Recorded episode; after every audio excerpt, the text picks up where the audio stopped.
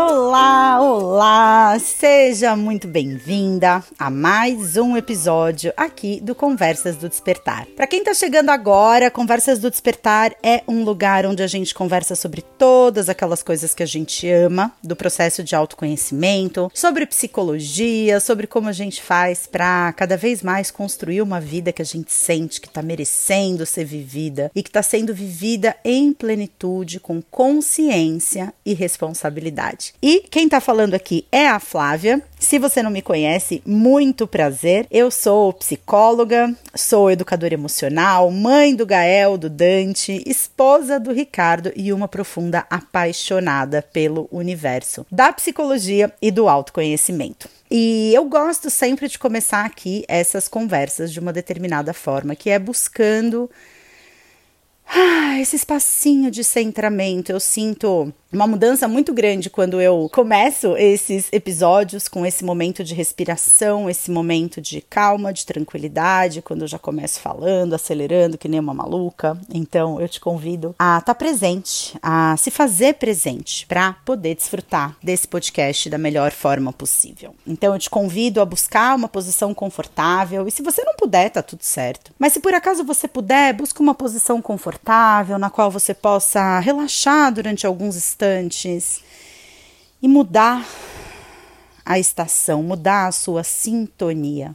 Fechar os seus olhos te permite se conectar com o mundo da pele para dentro. A gente está sempre olhando para fora, a gente está sempre muito conectada com o lado de fora e por vezes a gente acaba se esquecendo esse momento de parar, de se conectar, de perceber o que está acontecendo dentro da gente, da pele para dentro parar para escutar o que o nosso corpo nos fala o tempo todo. Inspirando o ar pelo nariz, como se você estivesse cheirando uma florzinha, e expirando o ar pela boca, como se você estivesse soprando uma velinha. Você começa a perceber que cresce um silêncio dentro de você. E esse silêncio, ele é nosso amigo. A gente evita o silêncio, a gente está sempre fazendo mil coisas ao mesmo tempo. Eu, por exemplo, estou numa onda agora que tudo que eu faço de cozinha é ouvindo podcast. Parece que a gente precisa ter sempre um alimento para a mente. Seja lendo livros construtivos que vão nos ensinar coisas, técnicos, seja cozinhando e ouvindo um podcast, fazendo uma faxina, assistindo uma série. E essa hiperestimulação dos nossos ouvidos, dos nossos olhos, da nossa mente, trazem um desequilíbrio. Porque a gente tem a dualidade dentro da gente, a gente tem sol e lua dentro da gente. Se o sol é esse cérebro maravilhoso, essa mente maravilhosa, cheia de pensamentos, com capacidade criativa de ter ideias e traçar estratégias e planos para transformar essas ideias em realidade, ao mesmo tempo a gente tem a lua dentro da gente também, no nosso coração, que tem uma realidade muito mais silenciosa. Você para para olhar uma lua cheia no céu e você naturalmente é convidado ao silêncio. E da mesma forma que a lua, ela tem os seus ciclos, as suas fases, o nosso sentir também. A mente é linear, mas o nosso coração, esse quarto centro de energia, ele é cíclico. O nosso sentir é cíclico. As nossas emoções se transformam umas nas outras. E talvez agora, se você quiser, você pode permanecer de olhos fechados. O tema que eu sinto em trazer para esse episódio de hoje tem muito a ver com isso, tem muito a ver com o reconhecimento da nossa natureza cíclica, tem muito a ver com a permissão de entrar em contato com as nossas emoções e como a gente não foi criado para isso, né? Nós não fomos criados para isso. Nós fomos criados para sermos lineares. Quando a gente queria fazer uma escolha, tomar uma decisão, diziam pra gente: pensa bem, ninguém dizia sente bem, para para entrar em contato com as suas emoções a gente simplesmente perdeu esse contato, né? E aí, ao mesmo tempo em que a gente perde contato com as nossas emoções, a gente começa a esvaziar esse quarto centro de energia de energia e mandar a energia toda lá para cima da cabeça e tentar resolver todos os problemas do mundo e as nossas questões dentro da cabeça. E é aí que surgem os autoquestionamentos, é aí que surge a dúvida, é aí que surge a falta de autoestima, é aí que surgem as perguntas: será que eu sou merecedora? Gente, ninguém nasce um bebezinho de 3 quilos, 3 quilos e meio, gordinho, carequinha, banguelinha, e duvidando do seu próprio valor. Ninguém. A gente, na verdade, aprende a duvidar desse valor. E a gente aprende o que a gente aprende, a gente aprende a se relacionar com a gente, todo mundo sabe, né? É na família. A nossa família é o nosso núcleo social básico. É a partir da família que a gente aprende a se relacionar com outros seres humanos. E num primeiro momento, antes da gente ter a influência da escola, antes da gente começar a frequentar outros ambientes, estar na casa dos amigos e perceber que existem outros modelos familiares para além do nosso, num primeiro momento a gente aprende que esses padrões que a gente aprende nesse núcleo inicial, ele vai servir como base para todos os relacionamentos que vão vir a partir de outras situações, de outros cenários que a gente frequenta, enfim. Os padrões aprendidos dentro da família servem de base para todos os relacionamentos que vão vir a seguir. Só que a gente sabe que não existem só famílias saudáveis, lindas, maravilhosas. Na verdade, essas famílias, infelizmente, são uma exceção. E no episódio de hoje eu queria levantar a bola aqui das famílias invalidantes. E o que, que são as famílias invalidantes? Né? São aquelas famílias que impedem ou criam obstáculos para que os seus integrantes não se desenvolvam na sua plenitude, na sua potencialidade. São famílias nas quais existem uma série de mecanismos que acabam despertando a insegurança, que minam a confiança individual no que, que cada um é capaz de fazer e que acabam gerando sentimentos de invalidez, né, de invalidação, que atrapalham o crescimento pessoal. A verdade é que na grande maioria, né, das pessoas que eu conheço, pelo menos, né, são raras as exceções de pessoas que tiveram famílias diferentes dessa realidade. É, no caso dessas famílias, né, grande maioria das famílias que eu conheço, dentre elas a minha, tá bom? Então eu falo com muito conhecimento de causa, inclusive eu tô aqui para vir gravar um episódio falando um pouco mais sobre limites para relações tóxicas dentro do seu ambiente familiar. Eu ainda tô amadurecendo um pouco porque eu sinto que esse episódio ele vai ser um episódio muito autobiográfico e que vai trazer muitas questões que eu ainda estou elaborando na minha vida pessoal, mas muitos fantasmas com os quais eu tenho sido obrigada a lidar nos últimos tempos. E quem me conhece sabe, né, muitas dessas questões se relacionam com a minha relação com o meu pai e o que fazer, né? Como lidar quando a gente percebe que a gente tem uma relação tóxica com uma pessoa da família e uma pessoa tão próxima, como por exemplo seu pai, sua mãe, seu irmão, seu tio, sua avó, como é que a gente faz para blindar a nossa saúde emocional dessas relações? Mas eu trago isso assim até como um spoiler aqui, porque grande parte do meu trabalho pessoal dos últimos anos vem sendo aprender a cuidar dessa criança que existe dentro de mim, que cresceu num ambiente extremamente invalidante, cresceu num ambiente extremamente tóxico. E isso, assim, muito em função do casamento dos meus pais, que não foi um casamento feliz, né? Pelo menos não que eu me lembre. Muito em função de acontecimentos que vieram depois da separação dos meus pais,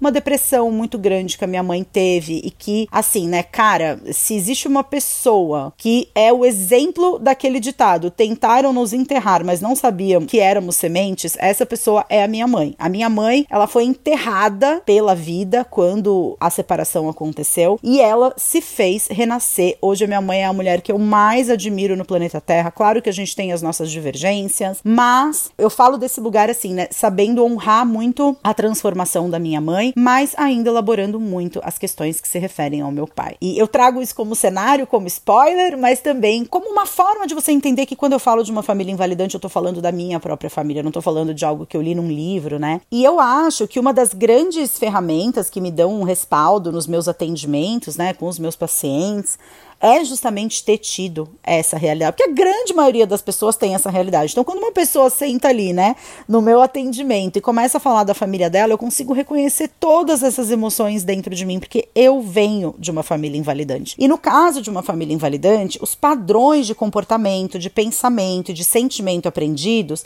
eles estão errados, assim, porque eles são marcados principalmente por formas de agir, por padrões de ação repletos de ansiedade e de culpa, principalmente, né? Eu acho que quando eu paro para pensar na minha própria infância, quando eu paro para pensar na minha própria história de vida, eu consigo reconhecer facilmente que a ansiedade e a culpa sempre estiveram presentes. Então, quando você vem de uma família invalidante, a sua sensação é que você precisa ser melhor, é que aquilo que você é não é bom o suficiente para fazer as pessoas felizes e para garantir um ambiente seguro. O que é um ambiente seguro para uma criança? Criança. Um ambiente onde as pessoas se respeitam, um ambiente onde as pessoas, elas não estão sempre numa guerra, onde as pessoas não estão sempre se desrespeitando, porque a criança, para ela se desenvolver saudavelmente, ela precisa sentir que existe um chão seguro no qual ela pise. No caso das famílias invalidantes, esse chão seguro, esse solo seguro não existe. O que existe é um campo minado. Então existem assuntos que não podem ser tocados, opiniões que não podem ser expressas, necessidades que não podem ser trazidas à tona, porque a qualquer momento pode começar a terceira guerra mundial. Esse é um dos padrões, tá bom? Existem outros padrões também, como por exemplo, famílias que são super protetoras. Eu vou falar um pouquinho sobre tudo isso aqui nesse episódio episódio de hoje, mas de modo geral, uma família invalidante é uma família que não oferece esse solo seguro e, muito pelo contrário, oferece um campo minado. Então a gente vai crescendo com essa sensação de que se a gente pisar fora de uma zona de conforto que vai ficando cada vez menor, então se antes a nossa zona de conforto, esse campo seguro, ele tinha 3 metros quadrados, ele vai diminuindo. Com o passar do tempo, ele vai tendo 2 metros quadrados e meio, 2 metros quadrados, 1 um metro quadrado e meio. E de repente você se vê assim num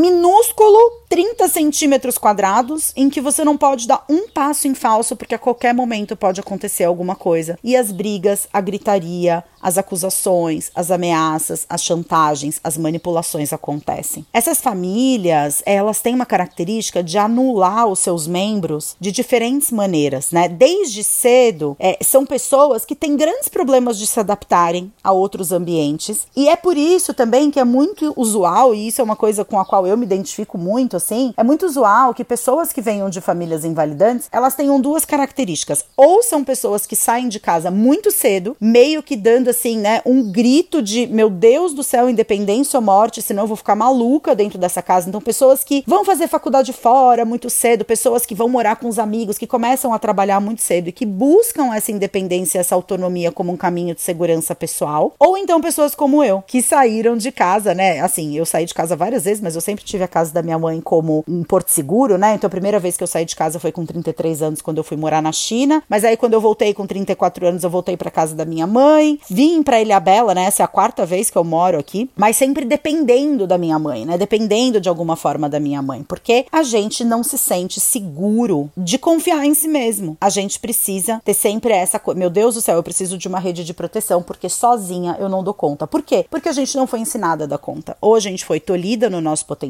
ou, e aí existe a questão da superproteção, que eu acho que é um aspecto muito ambíguo e muito controverso. Muitas vezes a gente entende a superproteção como um excesso de amor, como, nossa, mas é assim, é muito amor, é muito carinho, é muito cuidado. Mas, gente, é o seguinte, eu tive essa super proteção. Né? Eu cresci, por exemplo, uma das coisas que mais me marcam, assim, da minha infância, da minha adolescência, é porque, enfim, quem já tá acostumado aqui com os episódios, já cansou de eventualmente me ouvir falando de como eu cresci dentro de uma comunidade judaica sem ser judia, dentro de uma comunidade escolar de pessoas extremamente ricas e bem afortunadas, e essa não era a minha realidade, e aqui em Ilhabela, onde eu destoava exatamente pelo oposto oposto, né? Por ser muito mais abastada financeiramente do que os meus amigos caiçaras que moravam aqui e por ser muito estudiosa, por ser muito inteligente, enquanto eles, na sua grande maioria, não estavam nem aí para a escola, porque tinham a praia na frente de casa e a última coisa que eles queriam fazer era estudar. E eu é, sempre busquei muito esse lugar, esse senso de pertencimento, e uma das coisas que eu sempre fui muito frustrada de não ter tido a oportunidade de viver foi a experiência de ir para um acampamento de férias, né? Os meus pais, eles nunca, na verdade, mais meu pai, ele nunca deixou que eu fizesse isso, né? Nunca permitiu esse meu, esse meu nível de autonomia autonomia, de independência, porque ele sempre tinha medo que alguma coisa acontecesse, né? Então, ao mesmo tempo em que a superproteção, ela passa uma ideia de que a gente é algo muito especial. Então, muitas vezes eu me sentia dessa forma, eu falava, nossa, eu acho que eu sou muito mais especial que os meus amigos, né? Porque o meu pai, ele se preocupa comigo de uma forma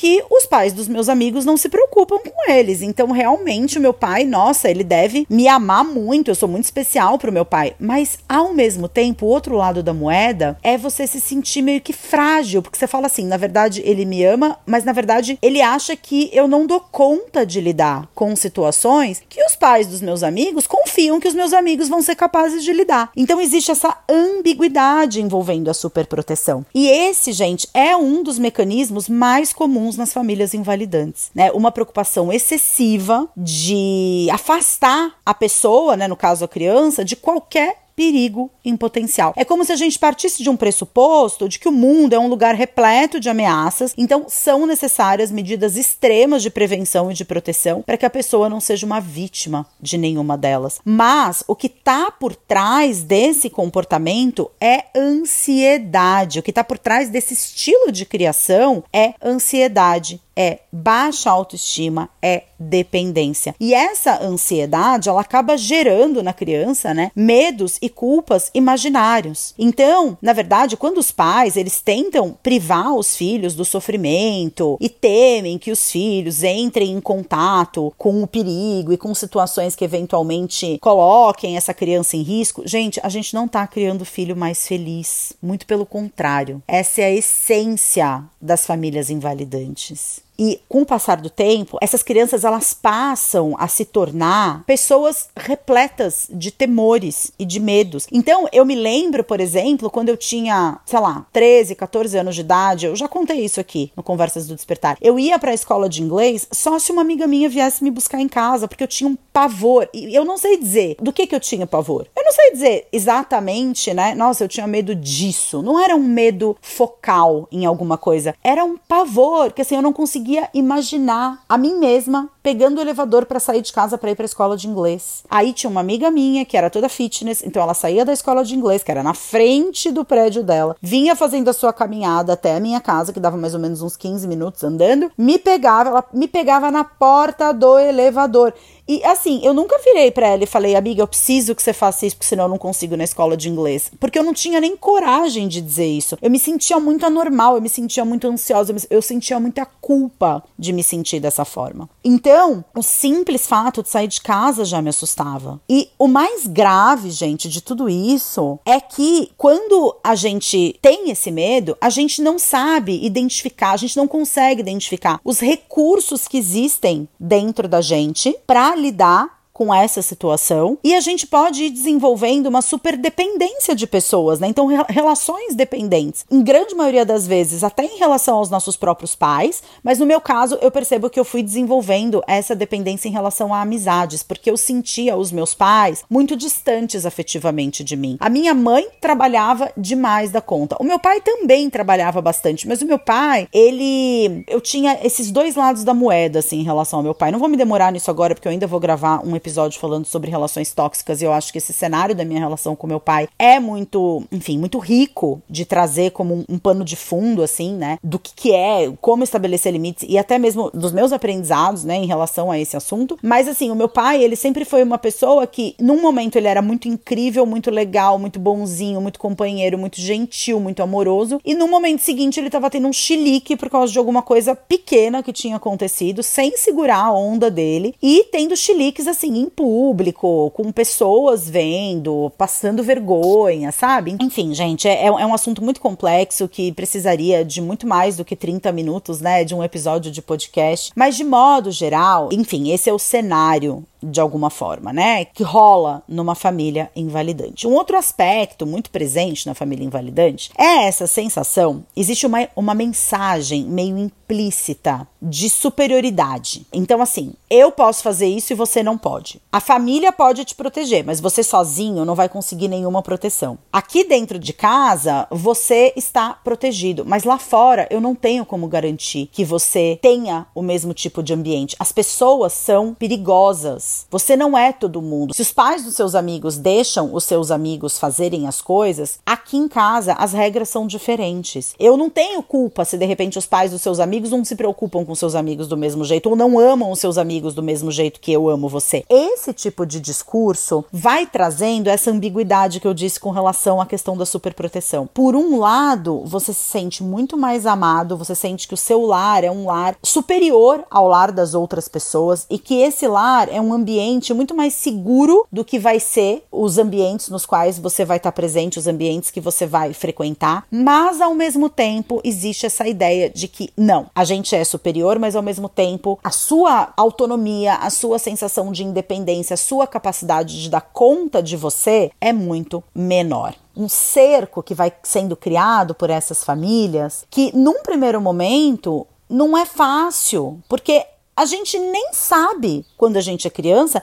que esse contexto familiar está sendo tóxico ou patológico. Vai sendo construída a ideia de que a família faz tudo pelo bem da pessoa. E a gente cresce acreditando que isso é totalmente verdade, todos esses sacrifícios, todos esses cuidados, e a gente começa a corresponder a esse comportamento, desenvolvendo uma forma tóxica de se relacionar. Num primeiro momento com a família, num segundo momento com a gente mesmo e num terceiro momento com as pessoas com as quais a gente vai criando um relacionamento. Então a gente acaba criando, na verdade, um padrão disfuncional, um padrão tóxico, onde existe uma baixa tolerância à frustração. Então vai se tornando muito difícil para a gente traçar objetivos e perseguir esses objetivos e continuar no caminho quando surgem as adversidades. Geralmente a gente se sente inferior às outras pessoas, a gente se vitimiza com muita frequência, porque na verdade a gente está acostumado a se sentir merecedor de atenção e de é, um amor extra, e quando a gente não recebe das outras pessoas, muito facilmente a gente vai se colocando nesse lugar de vitimização e de manipulação dos outros. E assim, gente, não existe segredo, existe esse processo de desaprendizagem, se é que existe essa palavra, se não existe, eu estou inventando ela agora. É um processo de desaprendizagem das bases do comportamento impostas pela nossa criação. É um objetivo difícil, é um objetivo complicado. Muitas vezes a gente precisa sim romper com uma estrutura cultura que as pessoas que a gente mais ama criaram, dentro da qual eventualmente a gente se sinta muito bem, porque a gente tá tão acostumado com aquilo, né? E vai ser muito difícil fazer isso, né? Por isso um episódio inteiro falando sobre relações tóxicas dentro da nossa família, porque vai ser muito difícil estabelecer esses limites, mas esse é o único caminho. Muitas vezes é muito difícil porque à medida em que a gente vai tentando reinventar essa base de relacionamento,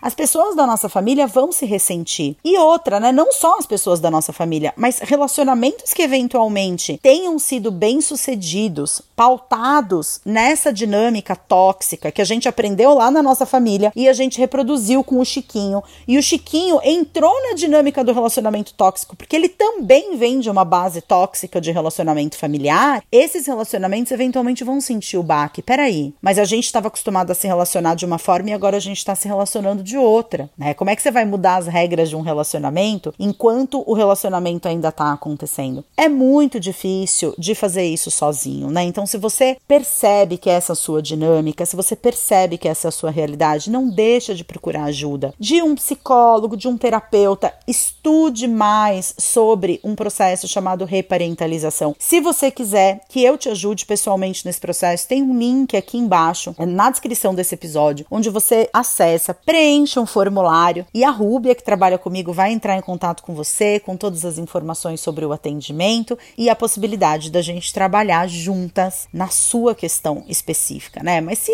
não for comigo, que você procure mais, né? Pesquise sobre reparentalização. Reparentalização é uma coisa, eu tenho vídeos no YouTube sobre esse tema. Joga lá no YouTube, reparentalização. É um tema maravilhoso. Existem diversos vídeos falando sobre esse tema. Se não me engano, eu tenho um vídeo bem recente no meu canal do YouTube trazendo a reparentalização na prática.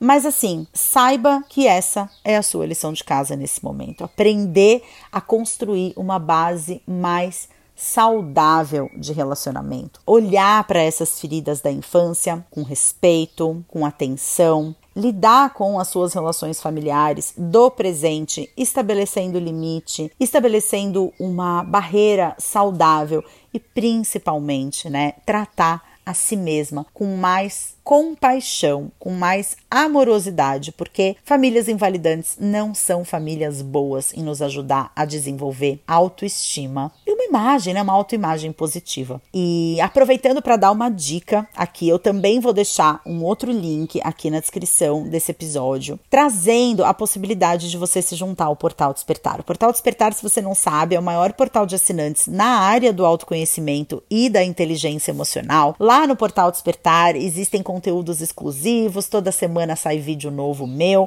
e a gente vai começar agora, em novembro, um grupo de estudos focado em autoestima lá dentro do Portal Despertar. Para você fazer parte é só acessar despertar.com Club. Lá vai ter todas as informações que você precisa para fazer a sua assinatura, se juntar a nós e participar. O grupo de estudos ele vai acontecer quinzenalmente dentro do Portal Despertar, intercalado com sessões de perguntas e respostas, uma aula especial sobre o tema da autoestima e a participação de uma grande amiga minha que é especialista em autoestima e que escreveu um livro muito interessante, Como Ser o Amor da Sua Vida, Carol Fagundes. A gente vai usar esse livro como pano de fundo do grupo de estudos lá dentro do Portal Despertar. Então, tô deixando esses dois links na descrição desse episódio. Não deixa de conferir e na semana que vem a gente se vê aqui novamente, mais uma vez, falando sobre tudo aquilo que a gente precisa ouvir para conseguir cada vez mais transformar a nossa vida na vida